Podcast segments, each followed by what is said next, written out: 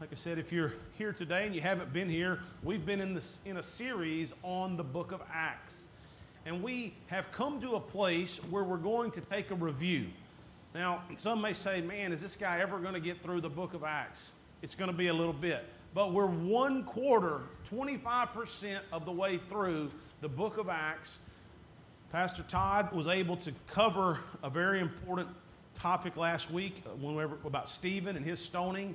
If you didn't get a chance to see that, you may want to go watch it. He did a great job. I want to repeat that again, how fantastic of a job that he did do. But we're going to take a moment today and to really get everybody back on the same page, we're going to review some of what has taken place up until this point. So you may, if you're a note taker, you may want to jot this down and just give you the highlights, and then we're going to look at what three main takeaways we can have from looking at this first seven chapters. Now, I want to take just a moment to help you understand that, that when we're trying to learn from the scriptures, this is important because there's little details that we get in specific verses that speak to us in ways that might be individual. There's larger chapters and, and, and passages that speak to us as a congregation. But ultimately, you know, the, this is a piece of literature that was written by Luke under the inspiration of the Holy Spirit, and it was a work that was compiled. So we're going to take a moment and just kind of review what this 25 first, first seven chapters was about, and then make a few points about it that I think will help us going forward. So I just put some of these up there on the screen if you want to. The first in chapter one, we see the, the very beginning, and it, it ends with the Gospels. The Gospel narratives were Matthew, Mark, Luke, and John. If you remember from your Bible schools or your vacation Bible schools, and in those stories, Matthew, Mark, Luke, and John, there's, there's written the narrative of Jesus' life. All of those end with the central uh, thing of, that happens in all of Christianity, which is what? The crucifixion and the death and the burial and the resurrection of Jesus Christ. So one writer, Luke, who wrote the Gospel of Luke, he continues on with the second volume, the Acts of the Apostles, and he picks up and he transitions the story. And we see in chapter one that some of the highlights are the first thing is the ascension of Jesus.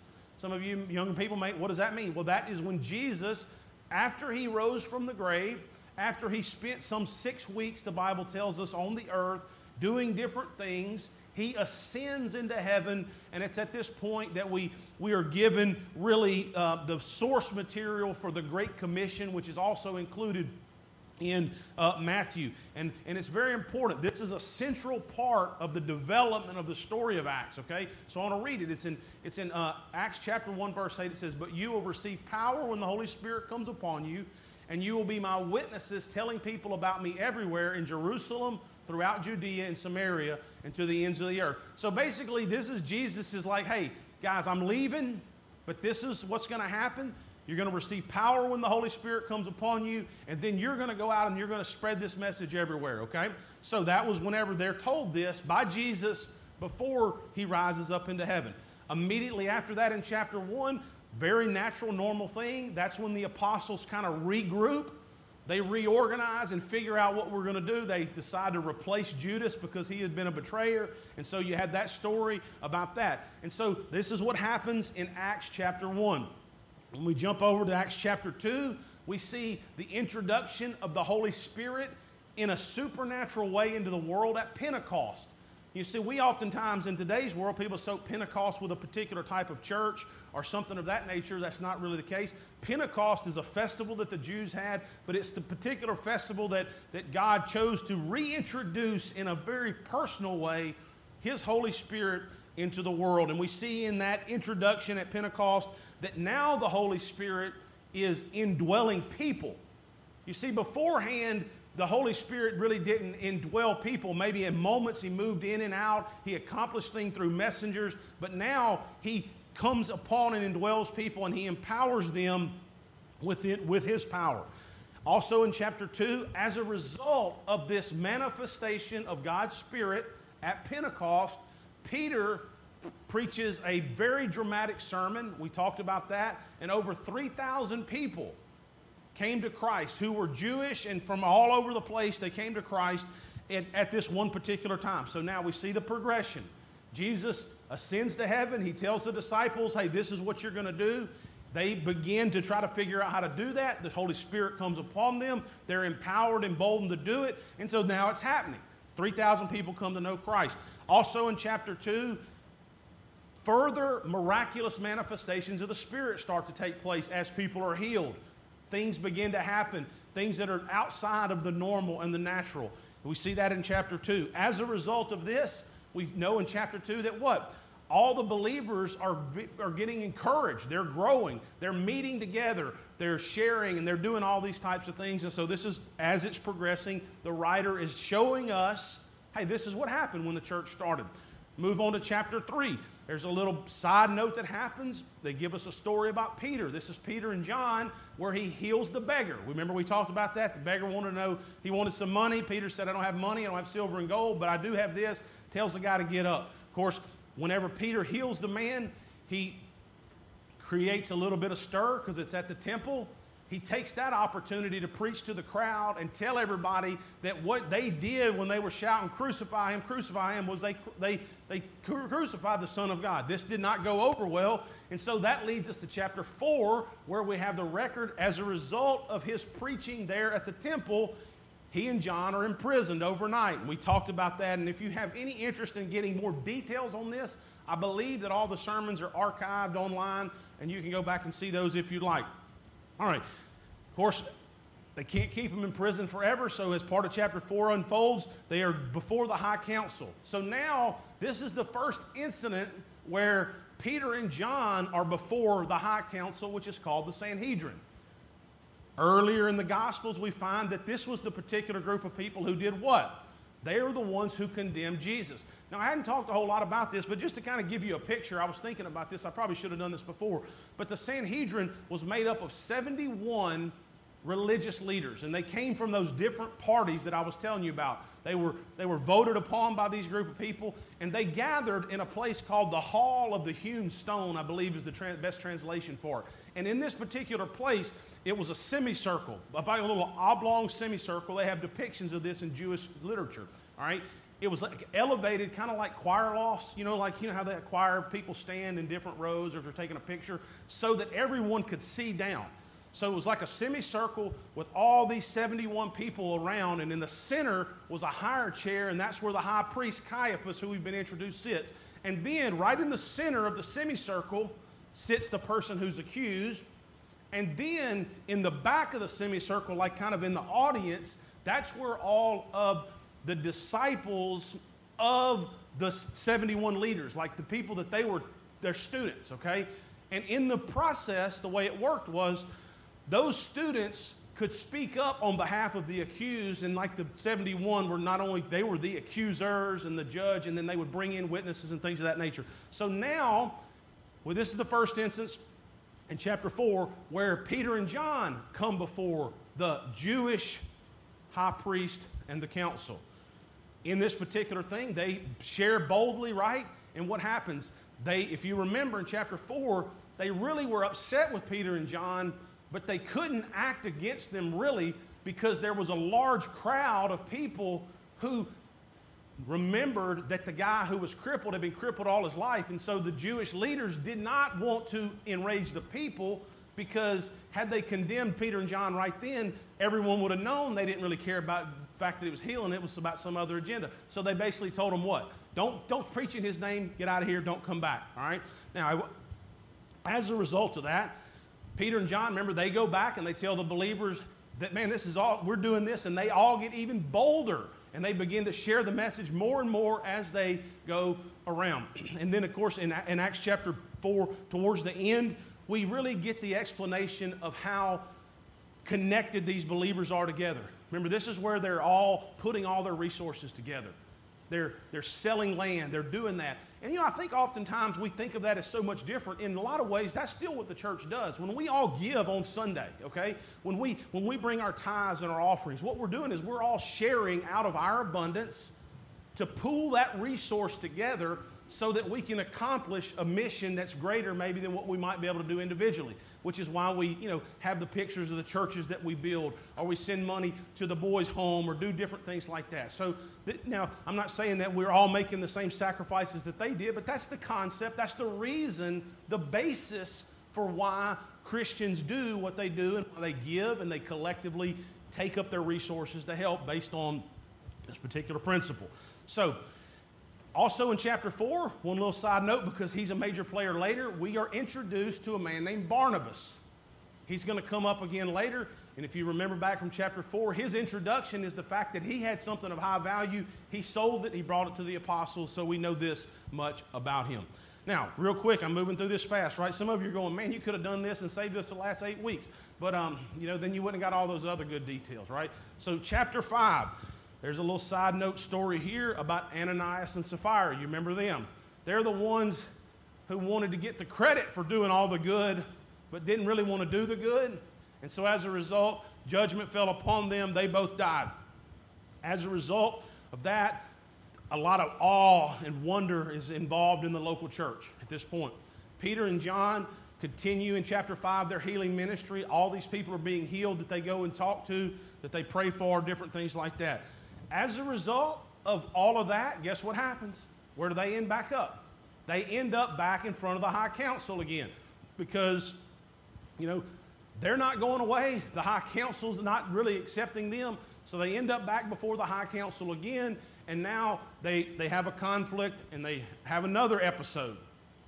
This time they're flogged, they're let go, or whatever, and they go back and they actually rejoice, it says in chapter 5, that they were called worthy to suffer and to be beaten for the cause of Christ. They are not deterred, they continue. So at this point, we've got two incidences where Peter and John, who are the leaders, they're the de facto leaders of this new local church.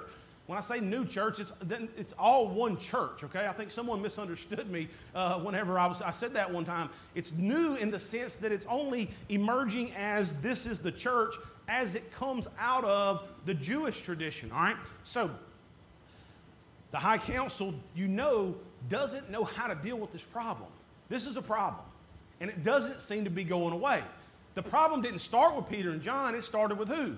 It started with Jesus. And it's like a bad piece of meat. The more you chew on it, the bigger it grows. The bigger and problem is look, what's happening here is uh, maybe that wasn't the best analogy for some, I think that, but again, you got the point. It just doesn't go away, right?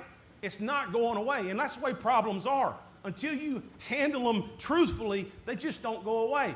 And these folks are not going away. The High Council wants it to go away, but it won't go away. They keep telling them, hey, don't do this anymore.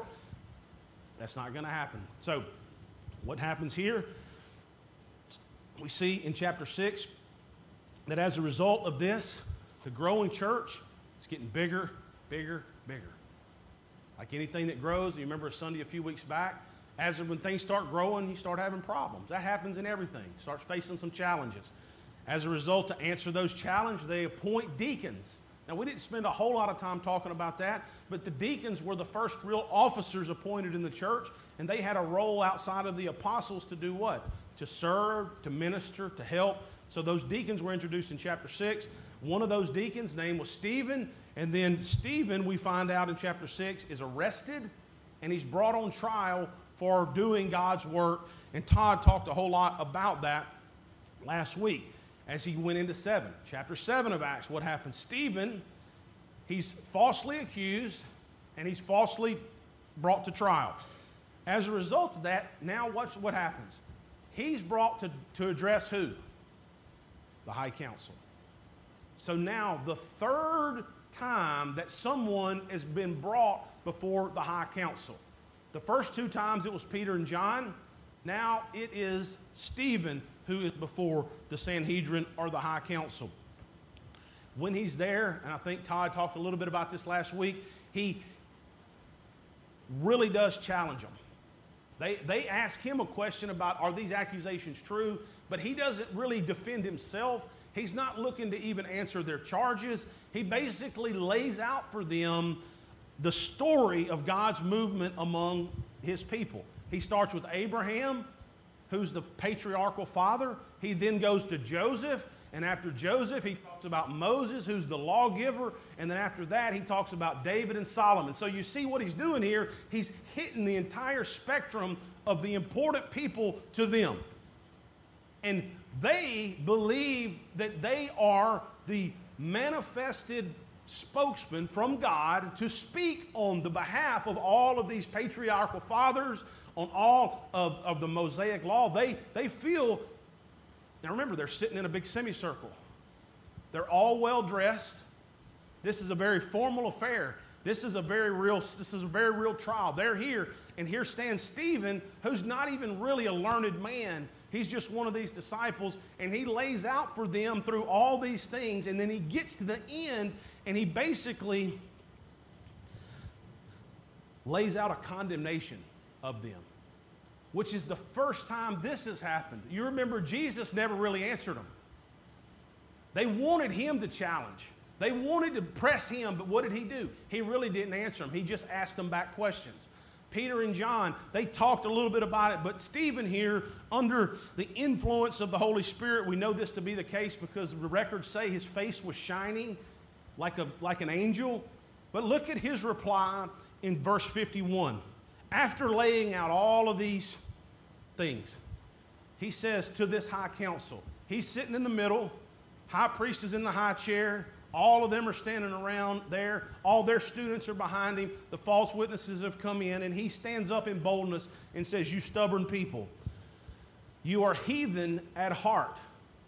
Now, you lose a little something here because the real translation there is basically you're, a, you're worse than a Gentile, which we know how the Jews felt about them.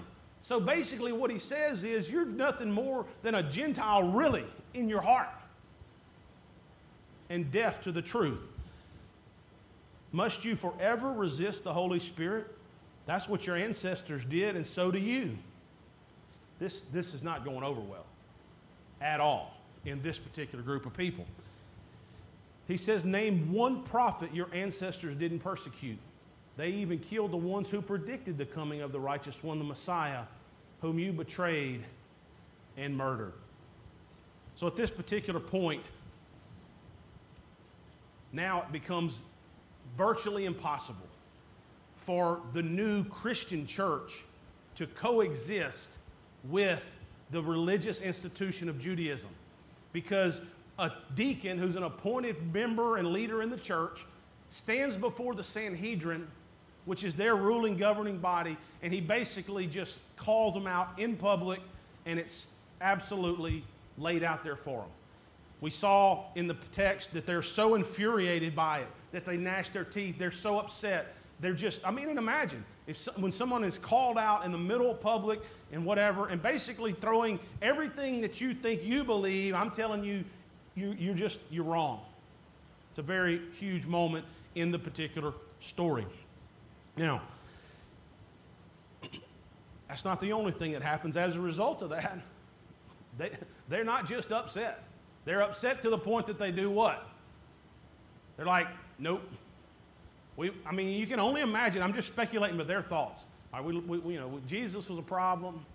You know, um, they say he rose again and all that. These other guys are a problem. They're going around doing good things. But this guy here, he's come right to our face and he's saying that we're basically the, uh, of the devil. So they just in anger do what? They grab him up, they take him outside of the city, and they do what? They stone him which is a very brutal form of death. It was reserved really for some of the worst kinds of things. It was, it was it's whenever they just take big stones and just beat them to death.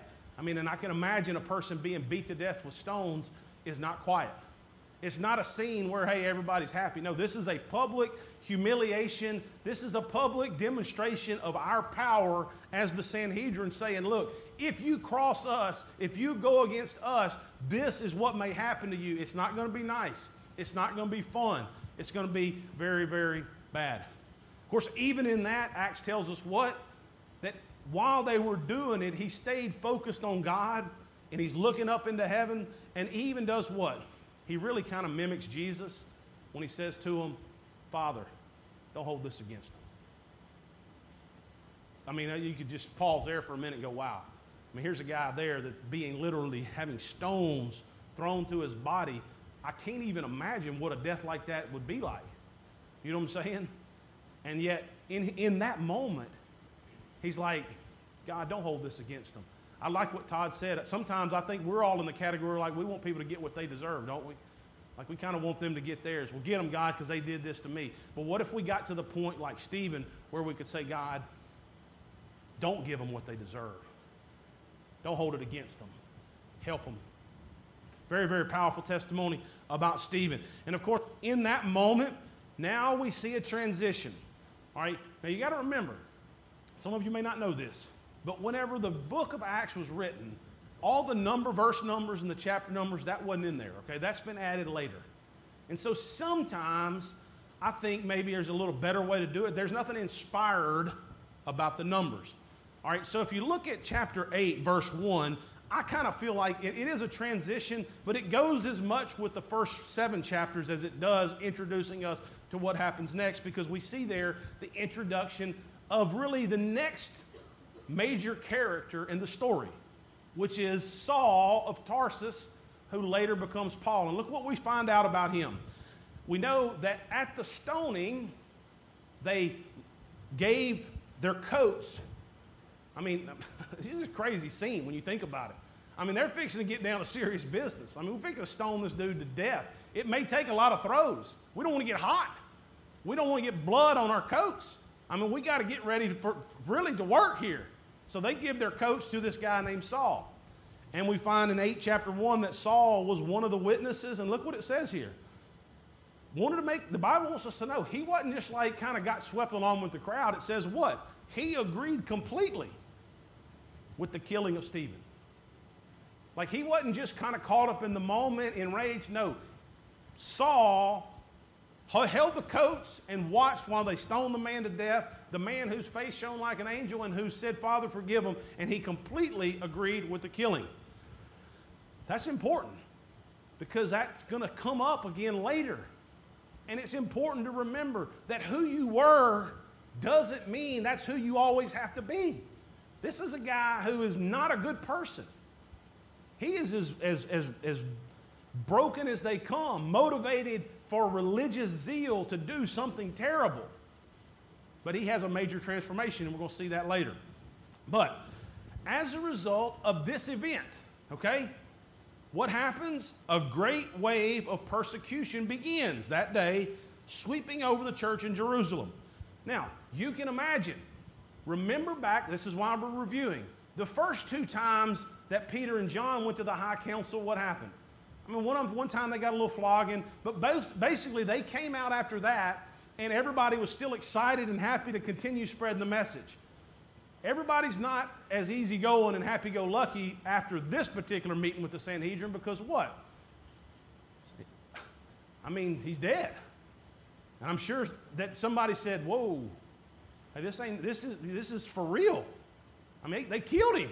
And they didn't just kill him like with a sword, they beat him to death with stones. And so, as a result of this great wave of persecution, what we see happening is now the more antagonistic group of Jews, the zealous Jews, realize that, hey, we cannot take a passive approach to all of these quote unquote Christians. Now, I hesitate to use that word because they weren't even called Christians yet. All right? They were still at this point called people of the way or people who followed the Nazarene. It wasn't until later at the church at Antioch that they even had the name Christians. So we might even not even be doing the, the right communication, but, but we know them to be Christians. And so the people who were very zealous, the Sauls of the world, and all these other people are like, we can't just allow this group of people to infiltrate and destroy our belief system. We got to eradicate them, we got to get rid of them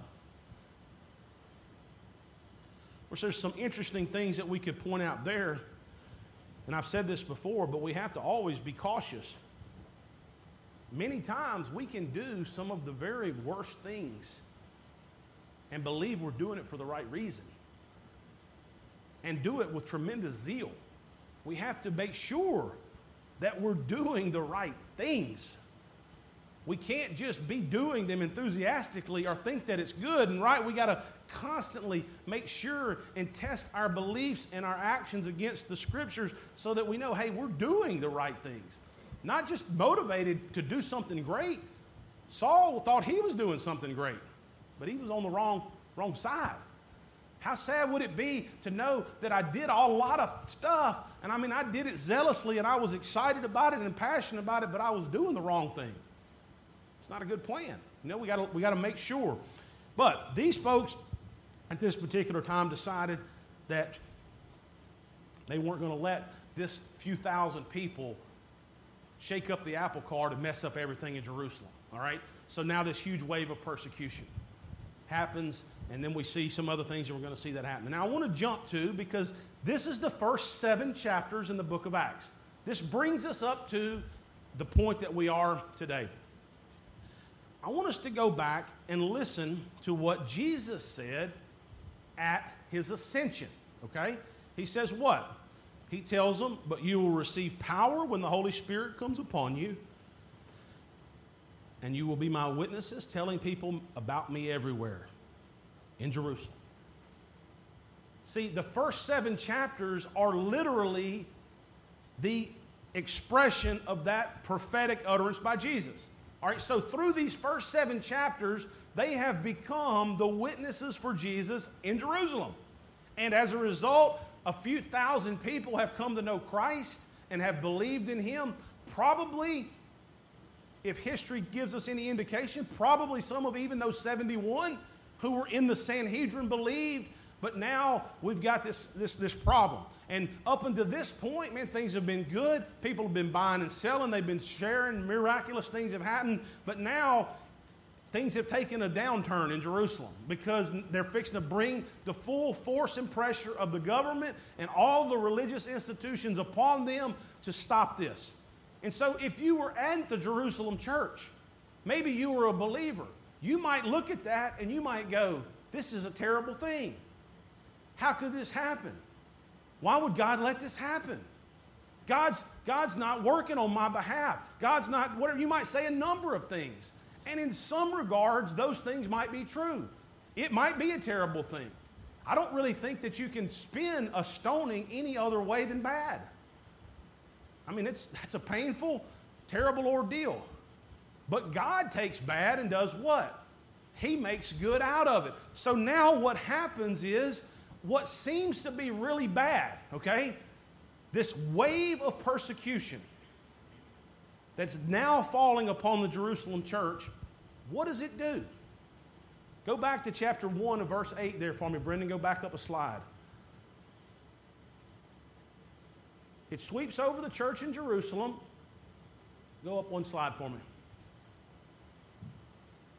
And so, what happens as a result of it? All the believers except for the apostles, which we know the apostles to be the 12, and probably some of their cohort, all the rest of them do what? As a result of this wave of persecution, what do they do? They get out of Dodge. And they're like, wait a minute, we can't stay here. And so where do they go? They go and scatter throughout the regions of Judea and Samaria. Not necessarily because they wanted to, because it was pretty cool being there in Jerusalem. Peter and John were healing people. Everybody was doing good. Things was awesome, and it was going like that. And look, what do we normally do when things are awesome? We want to just sit down and all gather together. I mean, we want to pull up a chair and we want everything to be awesome together until something bad happens. And in this case, something bad happens. It's bad. It's not good. It's painful. But what happens as a result of it? Go to the next slide, Brendan the fulfillment of the next step in the Great Commission, which is what? Now you're going to be my witnesses where? Throughout Judea and in Samaria. What's taken place? The stoning of Stephen has been the instigating factor, the thing that's caused what Jesus said to come true. Now just get your mind wrapped around that. Jesus said that several months, maybe even a year before that. They had no idea how it was going to take place. They certainly didn't know that it was going to come about because of a stoning or something really bad. But something really bad ultimately does what? Causes something good.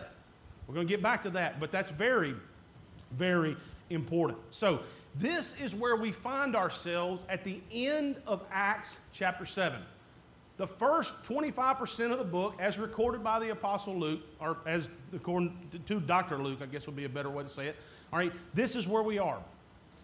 We're going to continue on over the next several weeks, probably the next several months, looking at what happens. But what are the three takeaways, main takeaways, that you and I can walk away from about Acts chapter 1 through Acts chapter 7.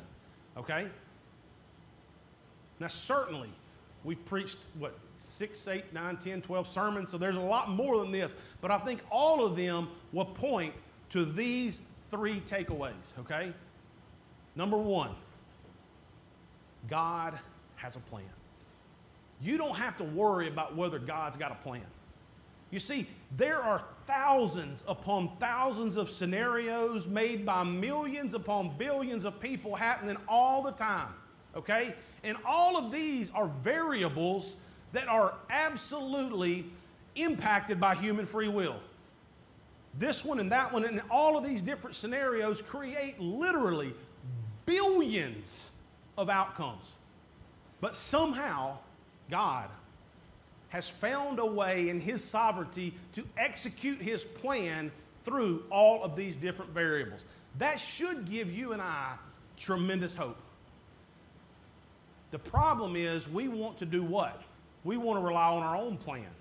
Or we want to give in to fear and doubt that somebody else's plan is going to go wrong or that somebody's going to institute their plan. And look, you got to remember, God has a plan. He had a plan from the get go. His plan was to see this message go forth. It didn't happen the way they thought it, I'm sure.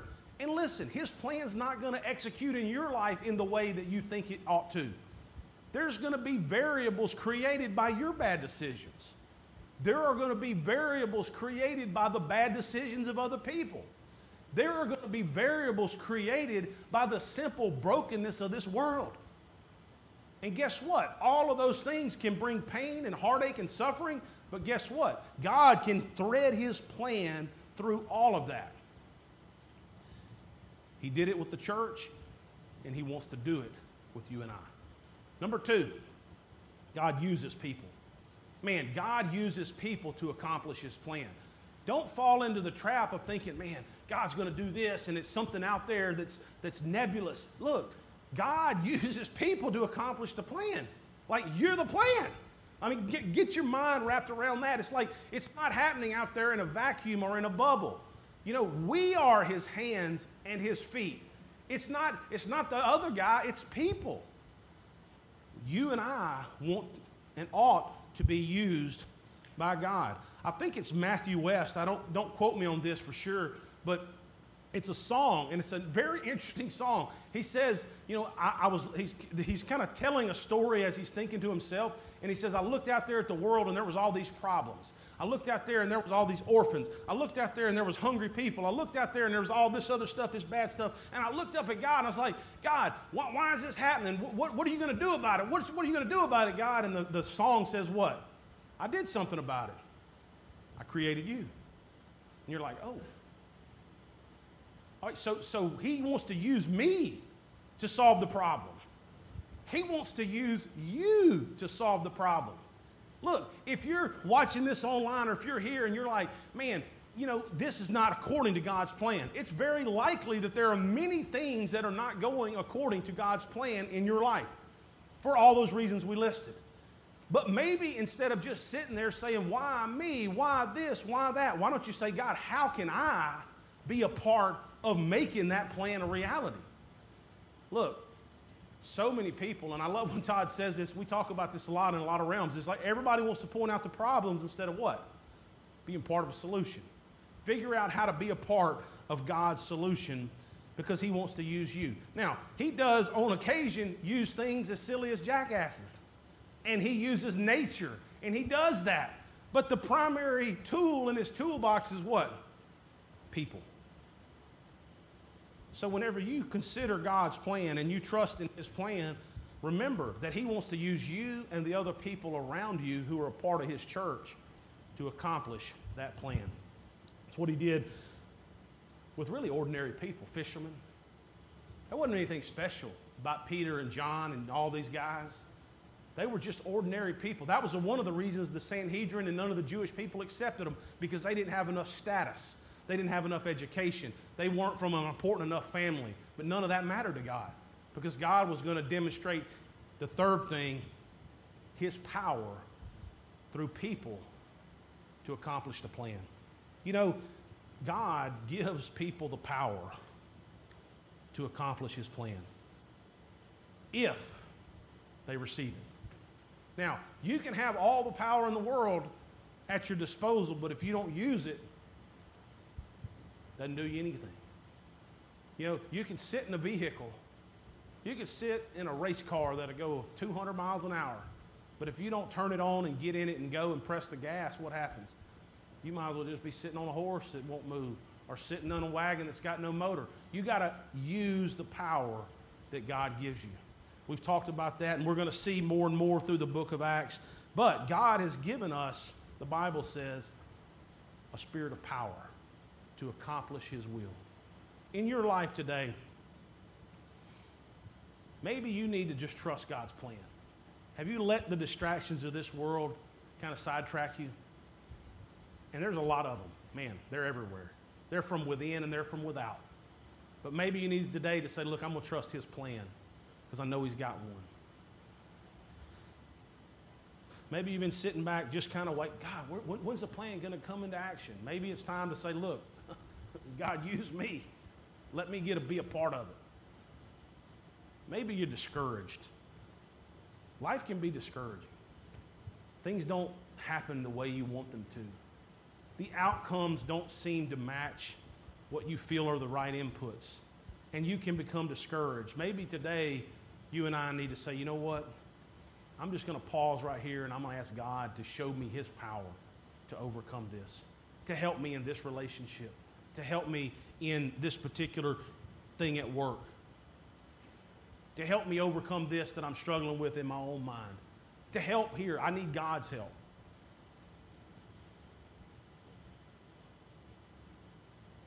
One of the great ironies of life is that God wants all of us to work as hard as we can. That's, that's, that's a principle that's just thrown throughout Scripture. Work as hard as you can and do your best. But here's the problem, here's the irony. Is not only do you just have to work as hard and do your best, sometimes you become so self sufficient and relying on yourself that you think it's all about you. And as long as you think you got it, you can't do what? you can't let God take anything. And that's where some people stay.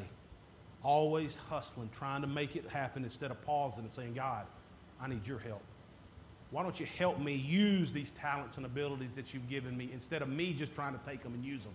Let's work together and look, imagine what great things can happen. You know, the church explodes from here. We're going to see more about it. I encourage you to be here.